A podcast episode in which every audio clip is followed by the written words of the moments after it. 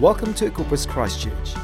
Equippers Church is a whole lot of friends championing one another to go higher in Christ. For more details, check out our website at equipperschurch.com forward slash Christchurch. If you want to turn your Bibles, we're going to be in John chapter 6 today,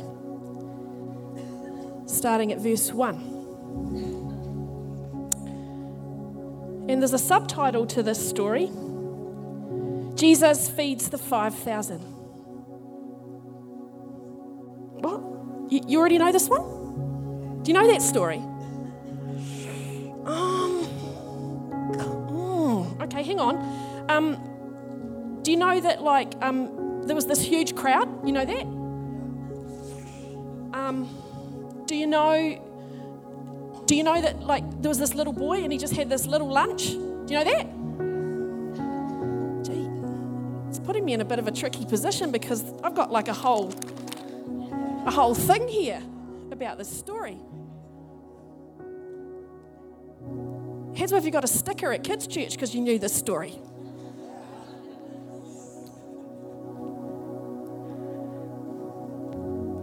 Did you know that this is the only miracle that's recorded in all four Gospels. Any of you know that? Oh, some people, oh, oh, just leave. You know it all. But wait, there's a real trap that we get to a passage like this and we go, nailed it, got it, know it all, keep moving, turn the page, know the story. It's so well known. It's so well known. What more is there that we could discover about it that we don't already know, that hasn't been preached a bazillion times? But here's what I've learned over the years about the Bible the Bible unfolds as we read it, there are depths to the Bible. We can read a passage once and think, oh, I've got it, I've got it. And then we read it again and we go, oh, there's more. How come I didn't see that the first time? And then we read it again and we go, oh, there's even more. There's a different angle, there's a new insight. See, the Bible is just the starting place. I heard a preacher say once the more I read the Bible, the more the Bible starts reading me. It's like the ocean.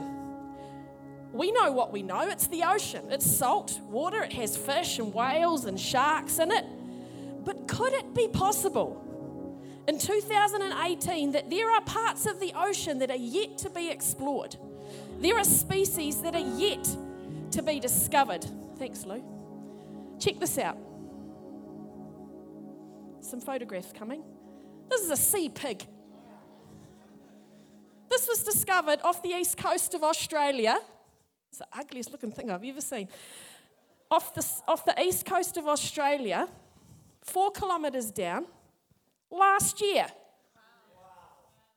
Next picture. This the blobfish. Discovered last year. Didn't know it existed till they went 4K down. Here's the next one the spiny crab. I don't think you'd want to meet that on a dark night or deep in the down in the ocean.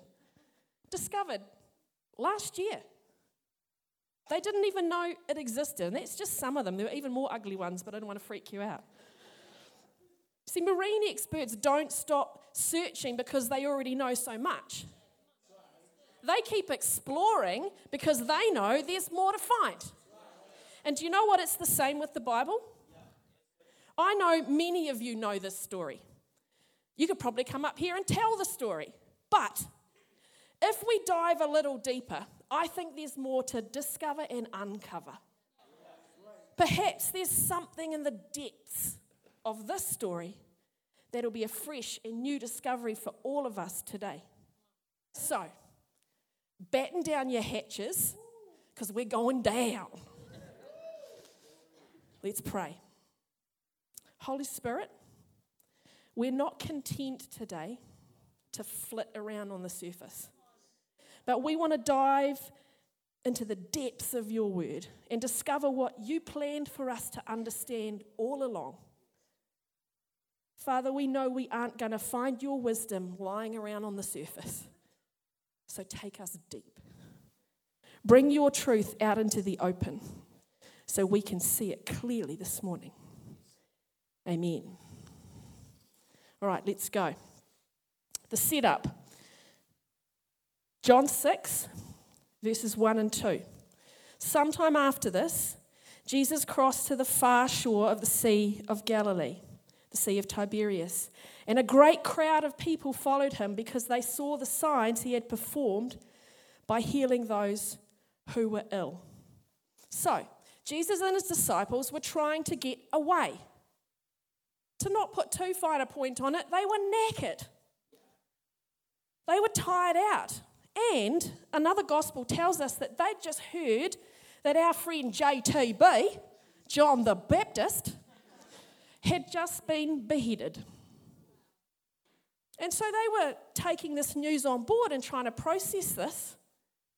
And so they went for some time out. And the crowd, the crowd start following. They're following Jesus for what they think they're going to get out of him. They're following Jesus for what he can do for them. They're following Jesus because they were looking for a show, like Dynamo or something. It's what we do when we start following Jesus, eh? We follow for what we can get from him. But when we've been going along a little while, we follow him for what he can do through us.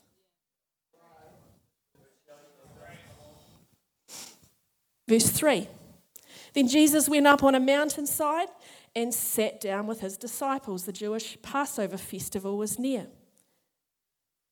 I don't think they were sitting up there having a conversation. If you're tired and you go and sit down, what's the first thing you're going to do? You're going to lie back, catch some Z's. I think they were just lying there, maybe face down on the grass, just having, having a nap. And sometimes quiet's good. Because the next verse says this, verse 5. When Jesus looked up and saw a great crowd coming towards him, he said to Philip, Where shall we buy bread for these people to eat? He asked this only to test him, for he already had in mind what he was going to do. So the crowd were like the paparazzi of the day. Imagine, we think there are around maybe eight to 10,000 people.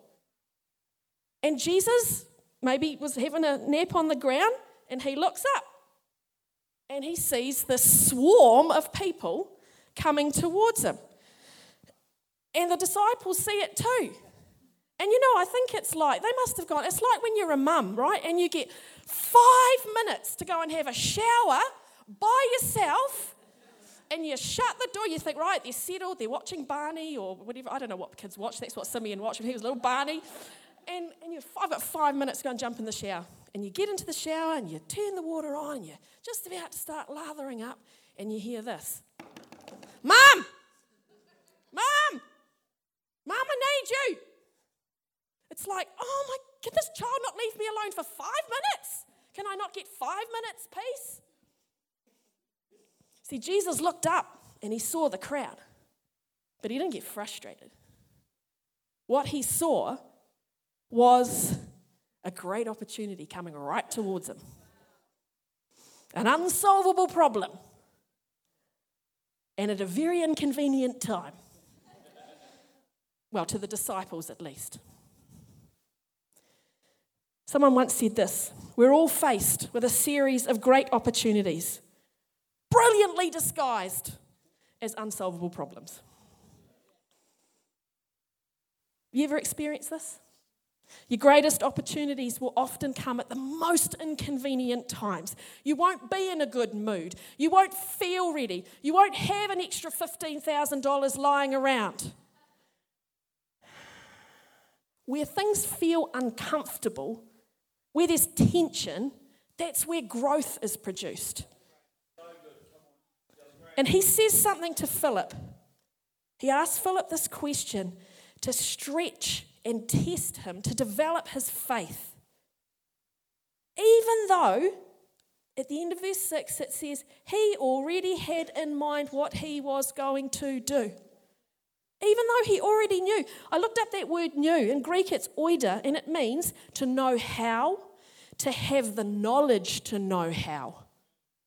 So not only did he know what he was going to do, he knew how he was going to do it. He had the knowledge how he was going to do it. He had the connection to know who was going to do it. He knew what he was going to do. I want you to notice something about the question that Jesus asked. He asked Philip the where question Where shall we buy bread for these people to eat? And in verse 7, Philip answered him it would take more than half a year's wages to buy enough bread for each one to have a bite. Philip doesn't even answer the question. Jesus asked, Where? Philip answered, What? Philip does this precise calculation. He added it all up in his head. It reminds me of my mum. she, um, my dad loves sport, cricket, All Blacks, whatever. He, he will watch it, cricket, for days days and days and days. I don't know how he does it, it's like paint drying to me. But anyway, mum, mum doesn't really like sport. She just sits there because dad likes it. And so sometimes she'll sit there for a while and she'll watch. One day they were watching a, a, test match, or one day I can't remember, at Eden Park, and the place was packed. Must have been a few years ago because that hasn't happened for a while. Um, ooh, black caps. Oh, shh. no one's going to send this to anyone, are they? No? Okay, good. Um, and the camera, the, the, it was in a break time, and the camera did this pan around the crowd, showing the, you know, the full capacity of Eden Park, 40,000 people ish in there. And my mum said, looks to Dan and goes, I wonder how much toilet paper they need for all those people. and my dad's like, but you know what? I know my mum she would have been sitting there and doing the calculations. Right, 40,000 people, let's say minimum of two visits per game, uh, six ish pieces of toilet paper per visit, times two, 40. She would have been sitting there calculating the whole thing in her head, probably have a number at the end. That's what Philip was doing. All of this and this and a bit of this and this and oh no, they're not going to happen, Jesus. No, impossible. Not even enough for anyone to have a bite. See, Philip's working from a place of sure things, what is humanly possible. And Philip's notorious for what cannot be done. The constant thought of, it's not going to work, there's not enough. I mean, there are Philips everywhere you go in life. Maybe you're a bit of a Philip. Because this is what Philips do. Hold on.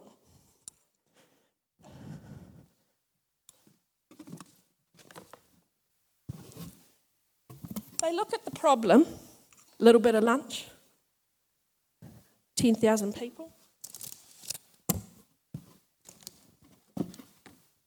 And they put a box over it.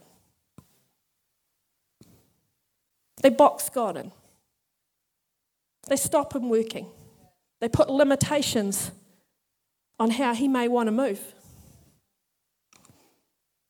I know, I'm going to be honest with you, I've been a bit of a Philip in the past, calculating, trying to solve things myself. Tico can testify to this. One day I'll tell you our journey of financial communications over 23 years of marriage has been like, whoo. Trusting in my own abilities, what I could see was the solution to the problem.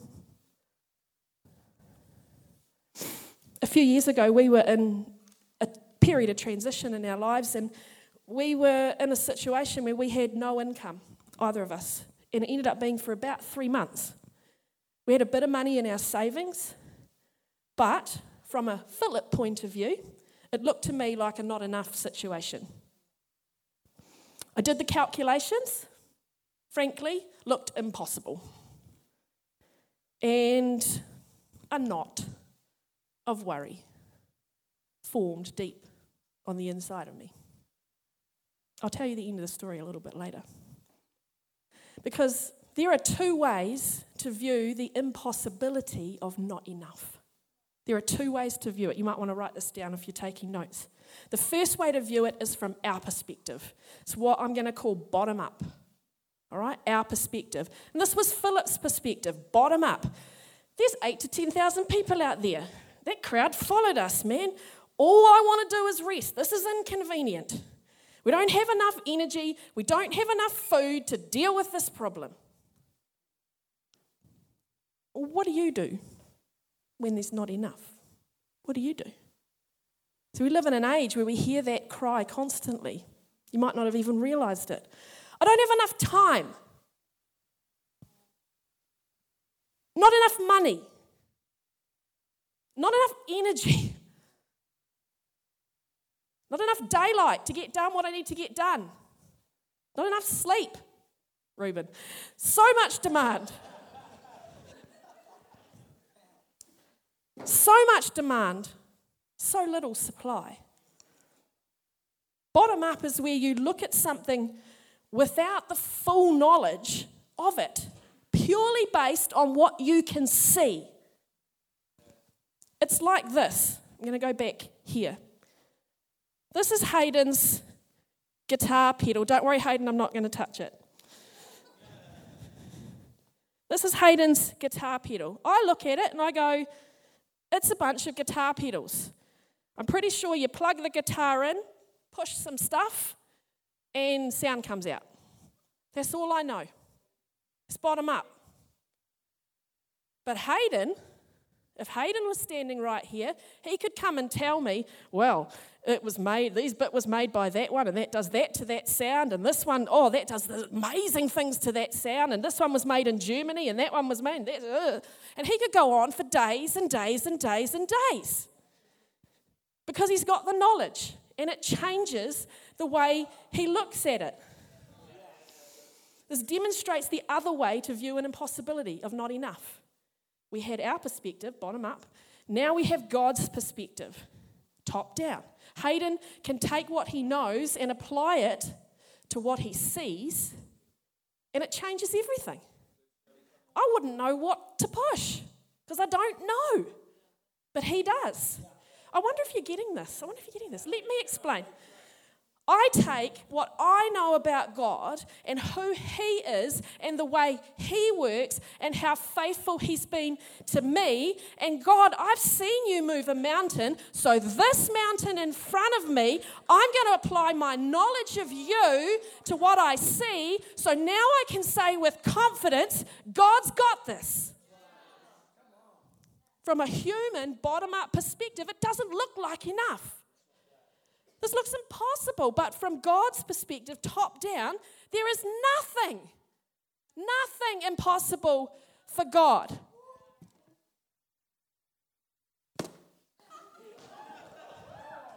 There is nothing impossible for God. Take the box off, take the limitations away.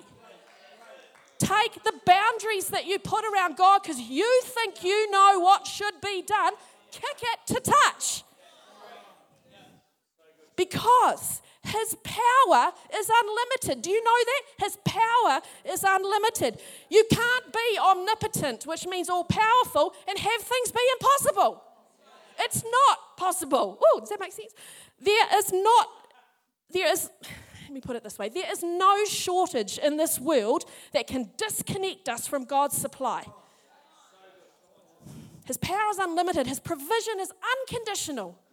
That means everything, all things, anything is possible. And my God shall supply all your needs according to his riches and glory in Christ Jesus, top down. But our question is often will there be enough? Will there be enough? Depends on who you think he is. There was a little girl one day, and she was drawing a picture. The teacher came round behind her and said, What are you drawing? She said, Oh, I'm drawing God. The teacher said, No one knows what God looks like.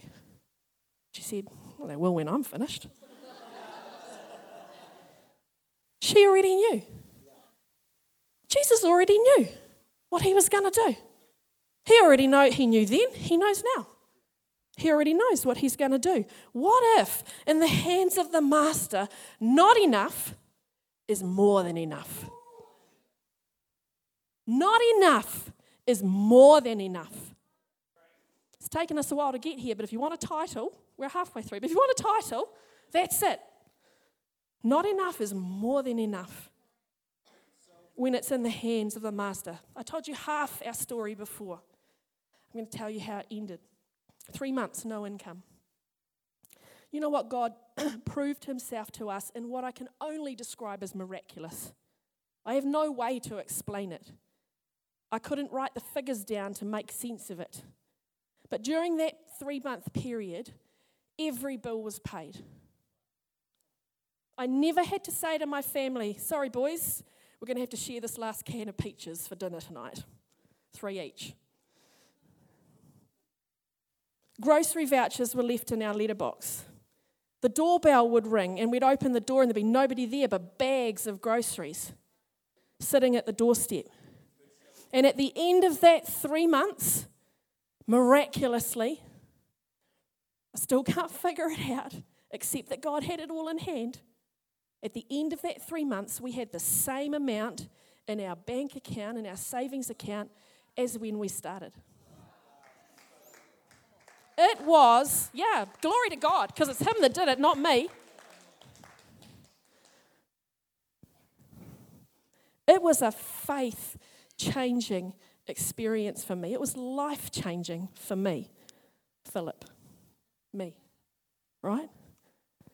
And I'm like, now, I'm like, why, why am I fussing? When I start to go back into that Philip way of thinking, why am I fussing? Why am I worrying? Why am I panicking? If, I, if we've stewarded our money wisely as God directs us to, and we give what we have, then God will do the rest. It's what He's promised. So, while Philip was calculating, like human calculator, right? Andrew was out in the crowd searching. And he speaks up. And do you know this is the only time in the whole Bible that Andrew is actually recorded to have said anything? Let's see what he's got to say. Verse 8 Another of his disciples, Andrew, Simon Peter's brother, spoke up. Here is a boy with five small barley loaves and two small fish. Stop, Andrew! Don't say anything else. Stop right there. That's all you need. No, nothing. Don't say a word. Has he heard something different to Philip? He's on the edge of faith. But then he adds, But how far will they go among so many? What he could have done was take the arm of that little boy and go, Hey, kid, watch what he's going to do with your lunch. All God asks and needs is what we have.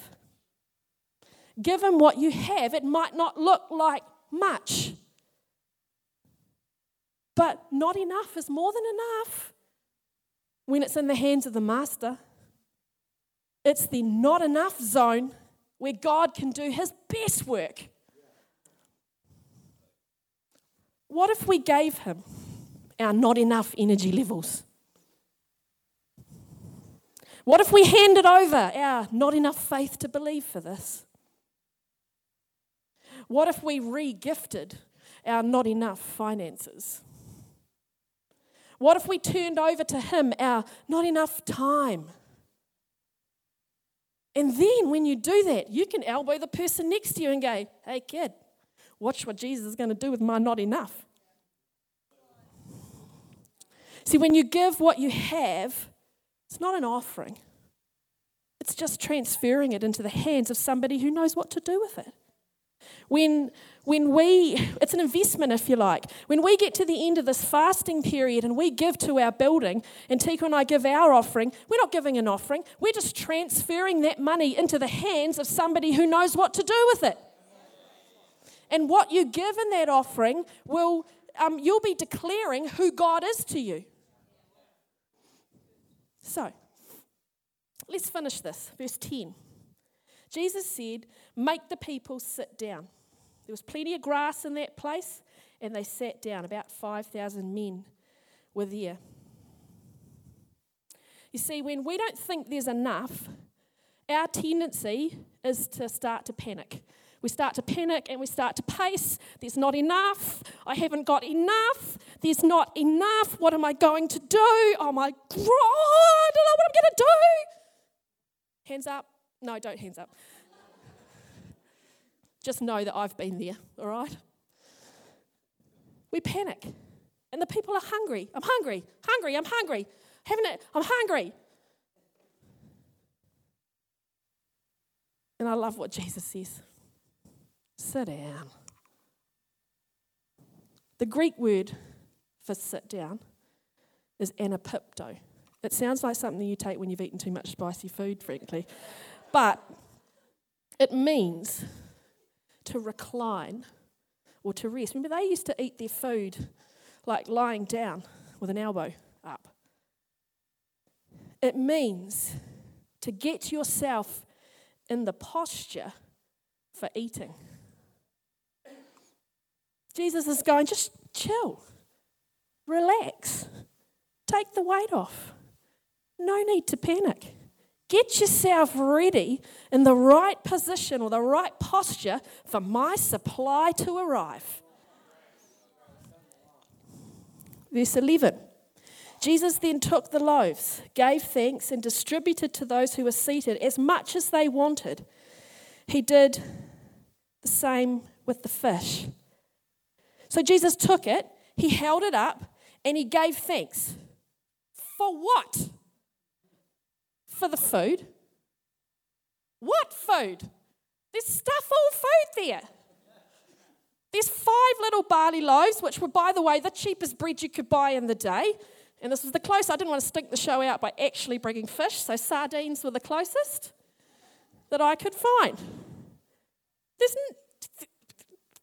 stuff all there.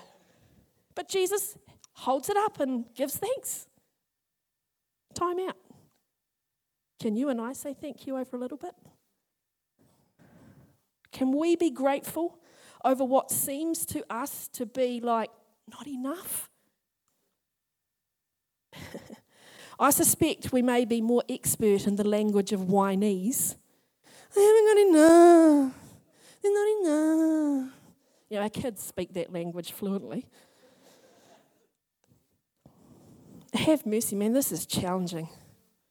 This is challenging. It's challenging to me. In the miracle, Jesus then took the loaves, gave thanks, distributed to those who were seated as much as they wanted. He did the same with the fish when they had all had enough to eat. Okay, mind officially blown from that to 10,000 people having their tummies filled. So that's not just like, oh, just have a little bite and that'll just, you know, make the hunger pangs go away for a little while. No, they ate till they were like Christmas lunch stuffed. Love it. And you contrast that back with verse 7 where Philip said it would take more than half a year's wages to buy enough bread for even for people to have even one bite. And then what Jesus did, they all ate till they were chock a block. I'll say it again not enough is more than enough when it's in the Master's hands. Okay, so let's resurface now. We're coming up. We don't want to get the bends, do it um, slowly. I'm trying to think quietly. I was thinking, not. Do it slowly. So we're coming up. Let's wrap this up. Can I just talk to those of you here who, who don't know Jesus as your Saviour for a minute. You might think, I don't know him. He wouldn't want me. Um, I'm definitely not enough yet. A little later on in John 6, there's kind of a part two to the story. We've just seen the crowds were fully satisfied and they went away. But a little later on, the very next day, in fact, they come back and they're looking for Jesus again. Why do you think they were looking for Jesus again? Why? Because they were hungry and they wanted food again. Hungry, hunger has this thing, it, it, it, occurs with surprising regularity. We have an, you know, a beautiful meal at night and we're fully satisfied, and we go to bed and we wake up the next morning and we're hungry. And we have a breakfast and we do some work for a while and it gets to about 10:30 and we're They were hungry. And they wanted Jesus to do what he'd done the day before feed us.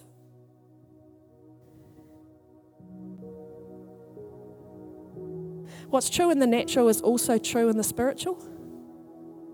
I'm hungry. I'm, I'm hungry. I'm hungry. I, I don't know what to do to satisfy my hunger. I've tried all sorts. I've tried, I've tried a career hasn't satisfied. Tried relationships, hasn't satisfied. Tried all sorts, all sorts of, of alcohol and drugs and sports and going to the gym. I've tried it all to try and fill that gnawing hole in me, but I'm still hungry. And Jesus says the most remarkable thing to them. And I'm kind of paraphrasing Jesus here. He says, you, you want literal food. You want me to give you literal food to satisfy your human hunger.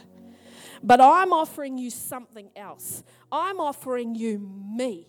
I am the bread of life. You won't get those deepest needs of yours met elsewhere. Do you know what I am means? It means to exist or to be present. What you need, I am. What you are wanting, I am. What you can't satisfy anywhere else, I can. What you're searching for, I supply. What you need, I am. Thanks for listening to this podcast. Check out our website at equipperschurch.com forward slash Christchurch.